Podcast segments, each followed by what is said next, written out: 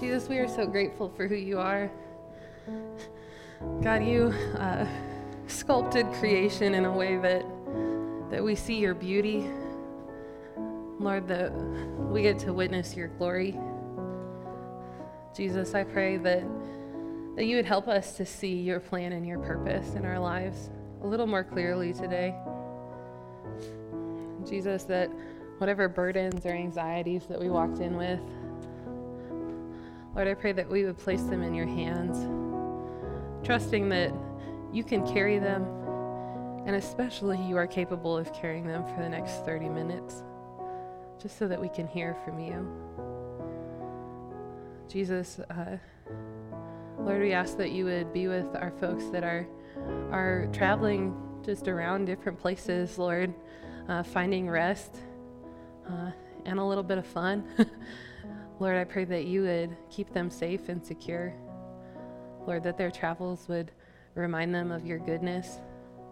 Lord, that they would find rest. Lord, in your name, Jesus, we, we ask that uh, this summer would be a time where we're able to lean into you closer. Jesus, when uh, everything kind of seems to slow down in the midst of summer, God, I pray that we would find in those moments some extra space to, to learn about you. Jesus, we thank you for everything that you have provided for us, Lord, for, um, for the relationships that support us. God, for, um, for the tangible needs that you you meet every single week. Jesus, to uh, the conversations that you brought to our plate this week that blessed us, Lord, that encouraged us and spurred us on. God, I ask that this would be just another time of those conversations where we're able to, to understand you a little better and to be encouraged by your plan for our lives. Jesus, we love you. We trust you. And we ask that you would be about this time. It's in your precious and holy name. Amen. Well, good morning. You have a little bit of a broken pastor this morning. uh, so we're to improvise a little bit. Um, I There was a divot in the uh, pavement I was walking on when I was coming home from church earlier this morning, and I twisted my ankle and bruised my foot. So, like, really blessed though. It happened right as Elizabeth was taking out her dog, so she heard me go down and, and, came out, uh, no shoes on, helping, helping me. No shoes, no glasses, just help. And so um, I'm gonna attempt to be a sitting preacher today, but I don't know how that's going to work, honestly, so we'll see what happens. Um, but anyway, we are in week two of Homecoming, and throughout this series, we have been discussing holiness and how holiness is really a homecoming. Now, uh, to start our conversation, I wanted to ask you who in this room really loves like a good amusement park? Raise your hand. Really? Okay. And not just for the funnel cakes. Who likes the rides? Okay. okay. Okay. All right. Fair enough. Um, I am not one of those people. Uh, I will just say that. Uh, I can barely survive, you know, falling from a few inches, okay? Uh, that I really don't enjoy rides very much. But what I can enjoy and what I can appreciate about amusement parks are the videos that come from them, um, are the videos of people reacting to the rides. Let me tell you what, that is a good way to spend an afternoon, okay? Um, and I actually have a video this morning. Uh, first, I have this picture of a ride that I, I looked at. This is called the Slingshot. It is in Orlando, Florida, and I think it, it's 250, 250 feet tall. Um, and the rider gets strapped in a slingshot essentially between those two poles and, and they yank and just launch you 350 feet into the air at 62 miles per hour. uh, yeah, no, no, no, no. Okay, but this is this is what happens in that ride is that they strap you in and you essentially free fall. Now, what I have for you this morning is a video of kids passing out on this ride. So, enjoy this with me.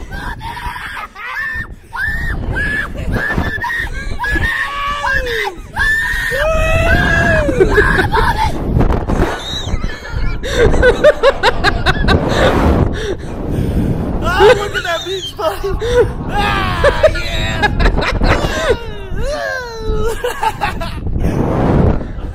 yeah. Oh, look at that view.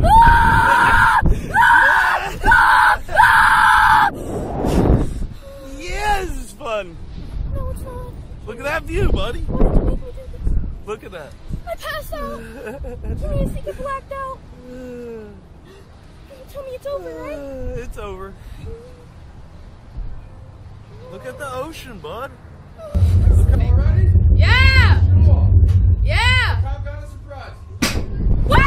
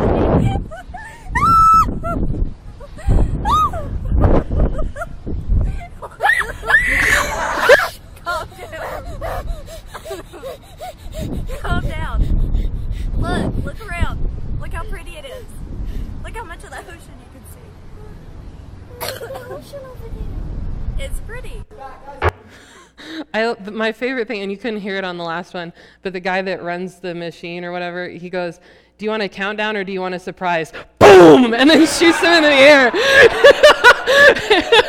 that was good. That was my favorite. Like that, that's, that would probably be a really good job to have. Like that would be fun. And the second, the second kid, she passed out like at least five times just in and out, which the horror of waking up would just be terrifying.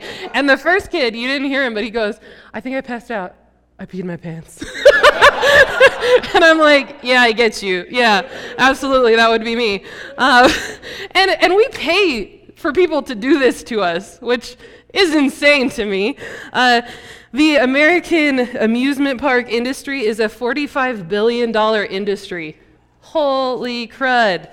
And, and the reason that it's so successful is because it preys on a basic need that you and I all have this need to feel secure, or this need to exploit that need and feel insecure. So, I want to welcome you to week two of Homecoming. And throughout this series, uh, we have been looking at basic human needs and how we try to fulfill them in the world, but how we find ultimate fulfillment in Jesus. Now, the American industry just reinforces that fear is a big business and that uh, we have a serious need to feel secure. It is what sells insurance, it is what sells uh, security alarms, it's what sells scary movies. You know, it's the reason that we have movies on tornadoes and earthquakes and meteorites and volcanoes and zombies and ninjas and serial killers. Like, it exploits this need that we all feel to feel secure. It's the reason that we save up money and build up emergency funds. Because what if something happens and I'm not prepared, right? And, and through the course of this series, I'm looking at these human needs. And in order to find how we fulfill this need to feel secure, I want to look at an Old Testament story, one that might not be as popular as you expect, but it's a story about Elisha. And I'm going to try really hard to not say Elijah this morning, but if I do, you just know it's Elisha. Can you say that with me? Sha. Sha. Okay. Um, so, a couple things that you need to know about Elisha is that he is a prophet of Israel, and he is living during the reign of King Joram. Now, King Joram, go ahead and say Joram with me. Joram.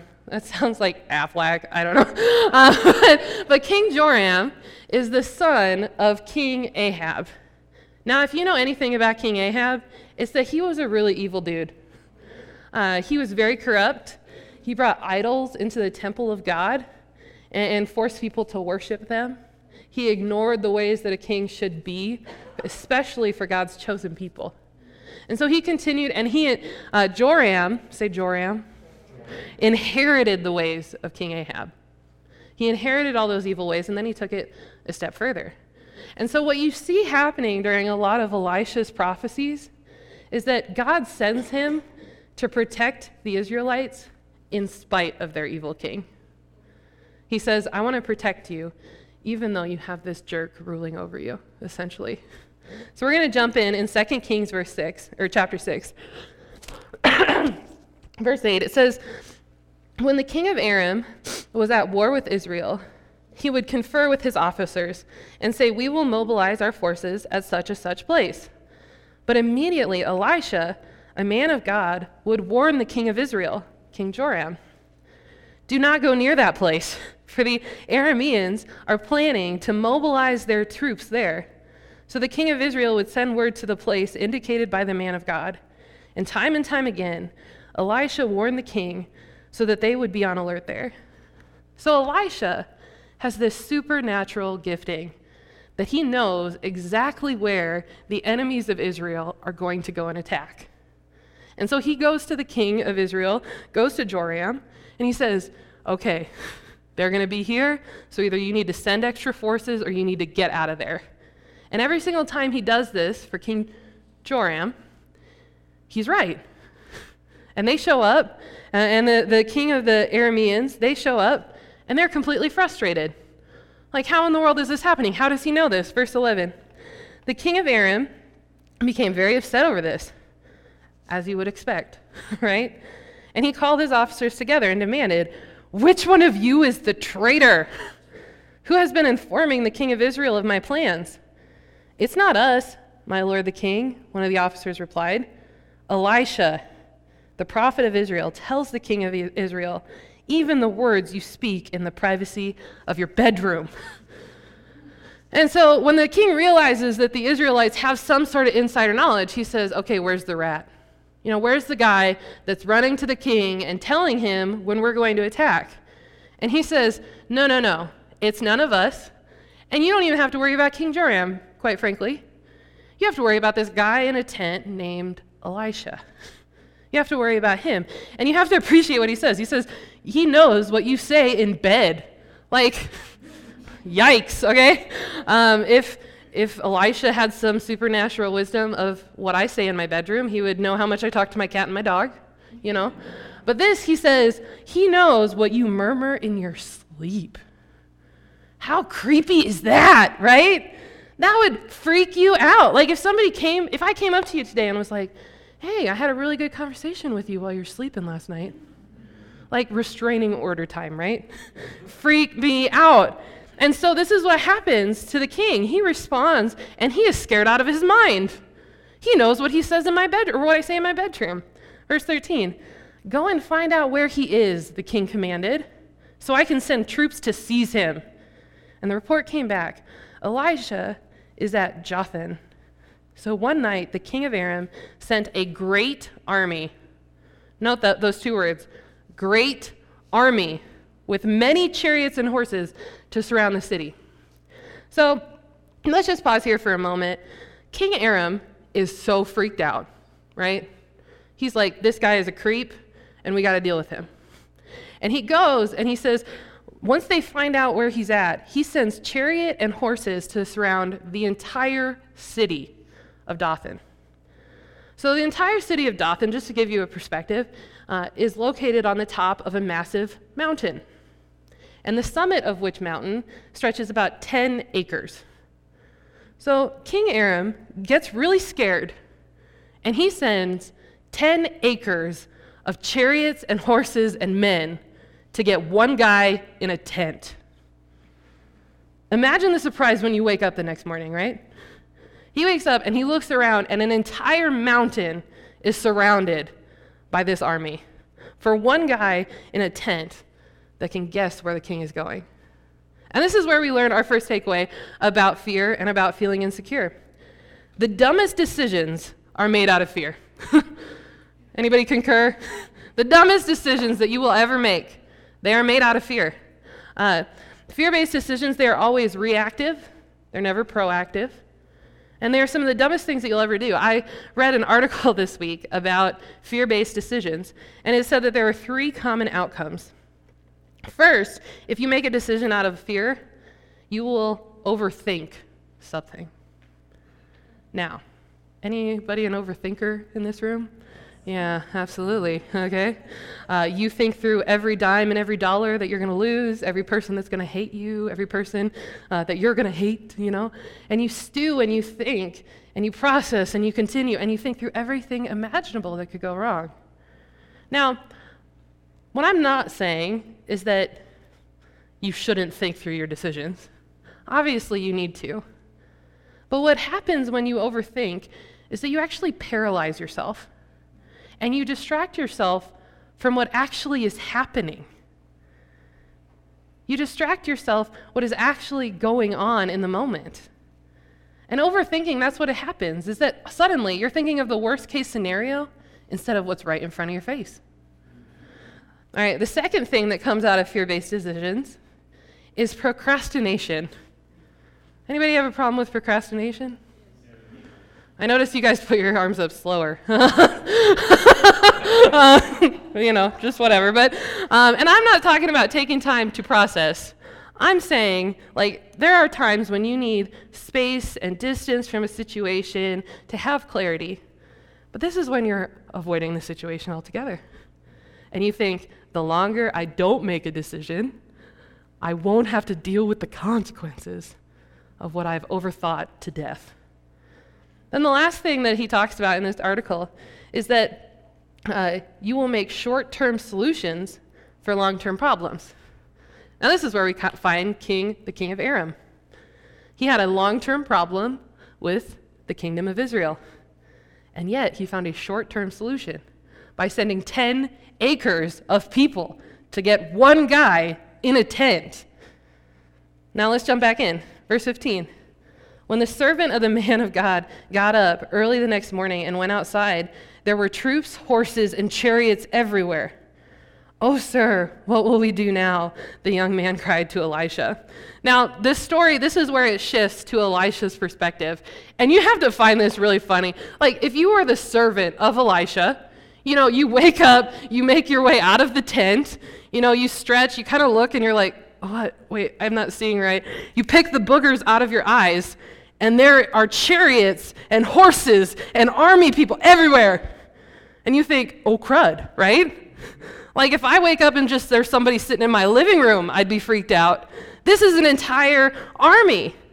And so the, the servant, he walks back in, and in probably Lindsay's edited version, he says, Elisha, we're screwed. You know, there are people everywhere. And then look what happens. This is Elisha's response in verse 16. Don't be afraid. okay, cool. Uh, all right. Don't be afraid, Elisha told him, for there are more on our side than on theirs. Then Elisha prayed, O Lord, open his eyes and let him see. The Lord opened the young man's eyes, and when he looked up, he saw the hillside around Elisha was filled with chariots or horses and chariots of fire. That's so cool. That's a tattoo idea, just so you know. But, uh, but horses and chariots of fire. And these aren't Aramean horses and chariots. No, these are God's horses and chariots of fire.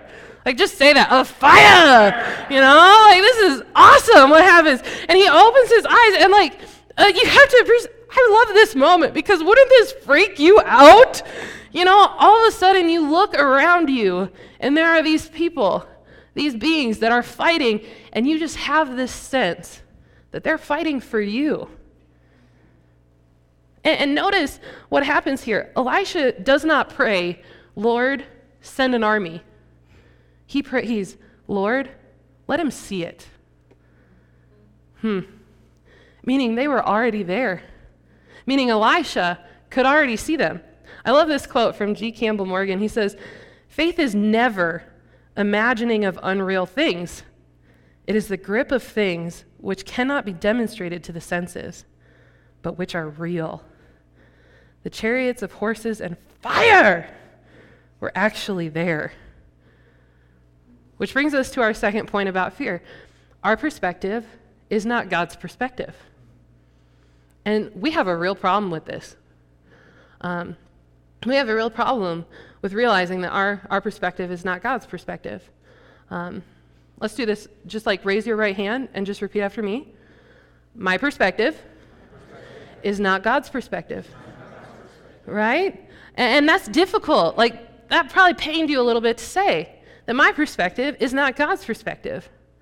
But listen, when you are at the end of your rope, when, when you are surrounded by enemies, when you're surrounded by naysayers, when people don't believe in you, when you don't believe in yourself, when you don't see your own strength, when you have insurmountable odds that honestly have no solution on the horizon, take hope. My perspective is not God's perspective. My perspective is not God's perspective. Charles Spurgeon, he said, that you have not perceived spiritual things is no proof that they are, there are none to perceive. Charles Spurgeon went on in this book and he talks about a man who was in Ireland, and this man committed murder. And he killed somebody, and there were four people that watched him do it. And so when they get to the hearing, and the judge asks for his plea, the man says, Not guilty. And he says, How in the world do you intend to defend that? You have four people that saw you kill them. And he says, Well, you have four people that saw me kill them. I have 40 people that didn't see me kill him. and obviously that wouldn't work. You know, in the Springs, we recently got red stoplight cameras, okay? Yeah, they're terrifying, by the way. Uh, but if you get in the mail a picture of you running a red light, you cannot respond with 40 pictures of you driving safely and get out of it, you know? like it still happened. And in the same way, if there are 40 people or 400 people that don't see the Holy Spirit's power, that don't see Him moving, that doesn't mean that He ain't moving. That means that they don't see it. Because my perspective is not God's perspective. And so, how do, how do we get there? How do we get God's perspective? Well, every single time that you see God say, do not be afraid in the Bible, there's never, and I think that we have this notion that the Lord says, do not be afraid, and it just expels all fear. And that's not what happens. It's always followed by a bigger belief. It says, do not be afraid, trust in me. Do not be afraid, for I am with you. I am your God. And in order to get rid of fear, we can't just throw it away, we can't wish it away. We have to replace it with a stronger and bigger belief. Now, if I could, I would cue Veggie Tales God is Bigger Than the Boogeyman right now. um, I probably could have, but I know you would j- just be singing it the rest of the sermon, so it would have been garbage. But um, Too late. uh, but Steve Deneff, in his book, he talks about his daughter being afraid of the boogeyman. And he says that uh, every night he would go in and he would say, My daughter, there's no such thing as a boogeyman. And then he would lift up her covers, they would look under the bed, they would explore, and they'd say, Look, there's no such thing as the boogeyman. You are fine. Which as most of you guys know, wouldn't matter because the boogeyman only comes out when other people are gone, obviously. And so nothing worked. And so finally he said, I need to change my methods. And he put a chair at the foot of her bed. And he said, If the boogeyman comes out, he'll have to get through me. And I'm tougher than the boogeyman. Oh, that's cool. He says, I'm tougher than the boogeyman. If he comes out here, I'll take him on. And suddenly, she slept just fine. I love what he says after this. He says, It worked like magic. There was no sense in denying her fear. It had to be replaced with trust in her father. Listen, you will not wish your biggest fears away. You have to replace them with a bigger and stronger belief. Replace them with a faith that while there are scary things that could and will happen, they all go through God and he is tougher than the boogeyman. Verse 18 As the Aramean army advanced towards them, Elisha prayed, O Lord, please make them blind. So the Lord struck them, the army, with blindness, as Elisha had asked. When Elisha went out and told them, You've come the wrong way. this isn't the right city. Follow me, and I will take you to the man that you are looking for. These are not the droids you are looking for, okay? Uh, and he led them to the city of Samaria. And this is so funny. He strikes an 10 acre army blind, and not in physical blindness, like they can't see anything, just in the kind of blindness that you can't tell who this person is. 10 acres of people could not identify Elisha. And he says, Follow me. Follow me to Samaria. Okay? Which, by the way, is the capital city of Israel, which is a fortress like place where Israel is the safest. And he says, Follow me there. And they do. And he takes control of 10 acres of people. He turns people that thought they were going to be captors into captives. And he says, Let's go. Now, this is the next point that I want to make about insecurity and fear. Deception is the product of distraction. Deception is the product of distraction. Uh, Elisha's deception illustrates this that spiritually blind people, they're easily led astray. They're easily led into God only knows. You know, when magicians, they prove this, there's no magic spell that somebody can put on anything. But there is the art of misdirection. And they can make you look one way and not see what's happening on the other side. And this is what happens in us is that when you aren't looking for God's protection, when you're not looking for the ways that God's providing, you won't find it.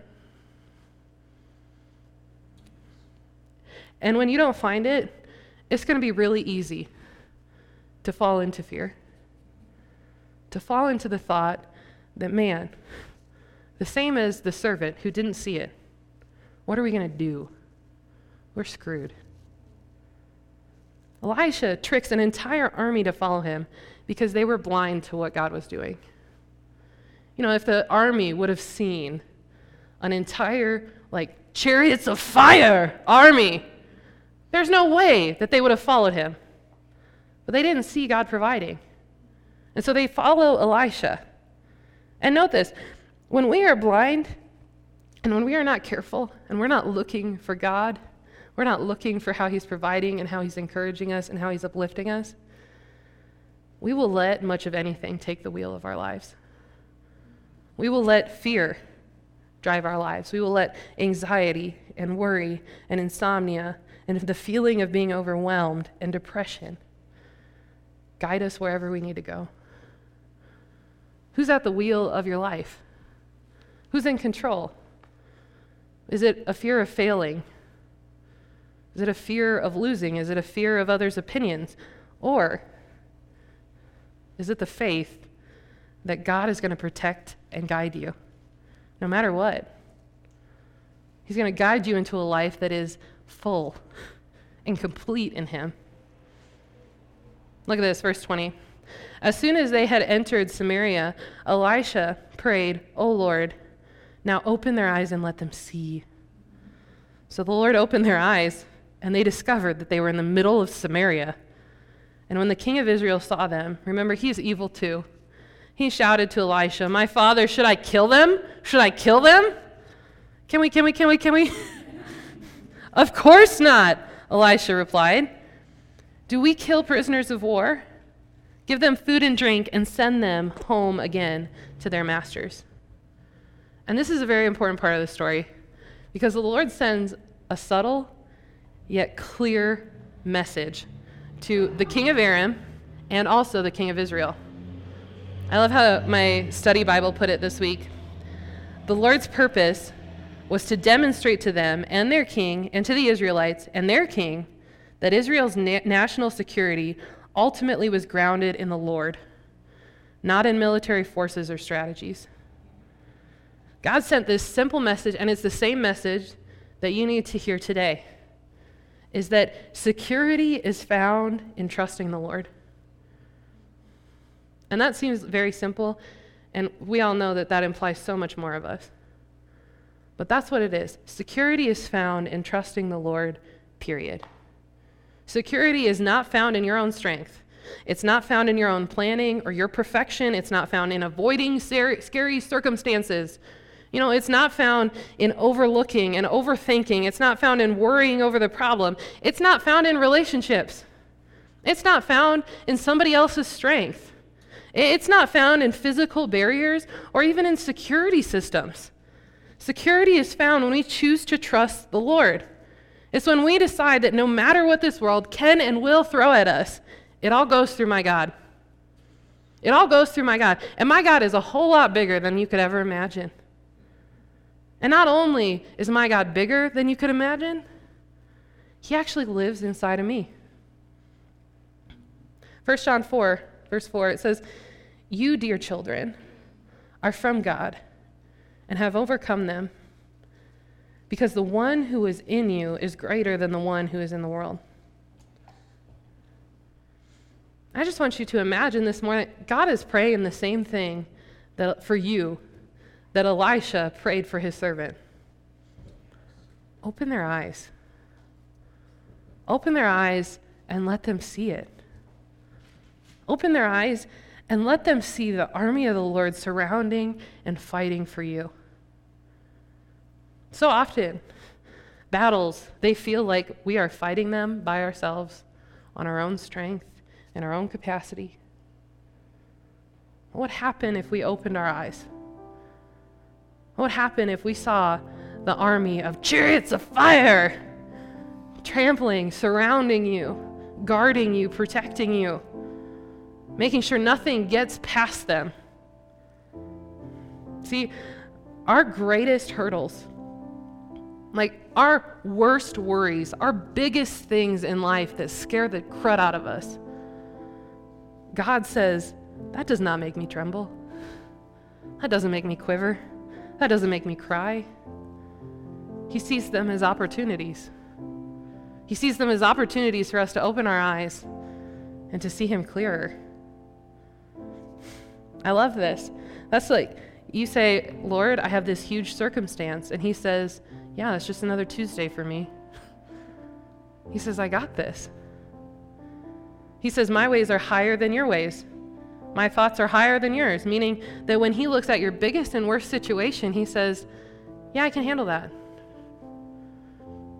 He does not quiver, he does not cry. He says, This is a chance for my child to open their eyes and to trust me. I love this quote from Steve Deneff.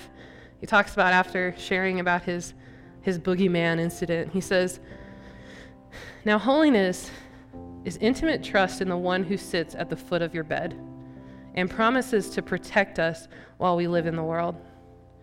God does not speak our fears out of existence. He does not lie about terrorists or diseases or the meteors that hide in the dark corners of our world. He promises simply that all of these will have to get past Him if they are to get to us.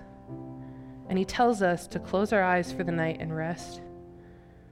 Not because there's no danger, because we can trust the Father. I want to ask you to take a posture of prayer this morning.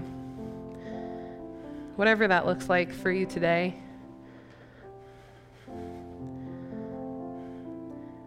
And today, I want to do just, just what we had talked about and replacing fear with a bigger belief. And I don't know where, where your fear lies. I don't know where you feel the most insecure. But Lord, I want to ask that, that in your grace, Lord, that in your comfort, that you would allow us to look at that this morning.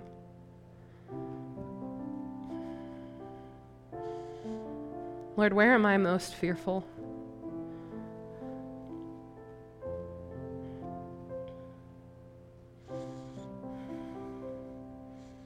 What seems too big?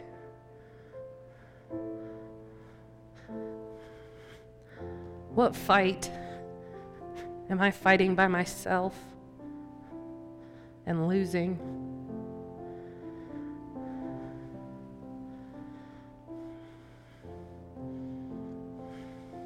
Now this morning as we as we pray together, I'm going to read about 8 verses all throughout scripture. And as we get to one that really really resonates with your situation today, I want to invite you to stand and just stand in the trust that that scripture that that promise is for you. Isaiah 41:10 Fear not for I am with you. Be not dismayed, for I am your God. I will strengthen you, I will help you, I will uphold you with my righteous right hand. If that scripture is for you today, would you stand? Luke 12, 6. Are not five sparrows sold for two pennies? Yet not one of them is forgotten by God. Indeed, the very hairs on your head are all numbered. Don't be afraid. You are worth more than any sparrow. Matthew 6, verse 33. But seek first the kingdom and his righteousness, and all these things will be given to you as well. Therefore, do not, don't worry about tomorrow, for tomorrow will worry about itself. Each day has enough trouble of its own.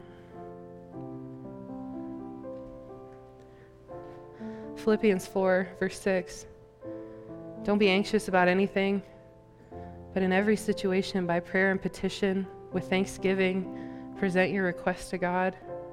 And the peace of God, which transcends all understanding, will guard your heart and your mind in Christ Jesus. Mark 5. And he said to her, Daughter, your faith has made you well. Go in peace your suffering is over. 1 Peter 5 Care for the flock that God has entrusted to you. Watch over it willingly, not grudgingly, not for what you will get out of it, but because you are eager to serve God. Don't lord it over the people assigned to your care, but lead them by your own good example. And when the great shepherd appears, you will receive a crown of never ending glory and honor. John 16. I have told you all this that you may have peace in me. Here on earth you have you will have many trials and sorrows. But take heart because I have overcome the world. Matthew 11. And then Jesus said, "Come to me, all who are weary and carry heavy burdens, and I will give them rest. Take my yoke upon you." Let me teach you because I am humble and gentle at heart, and you will find rest for your souls. For my yoke is easy to bear, and the burden I give you is light.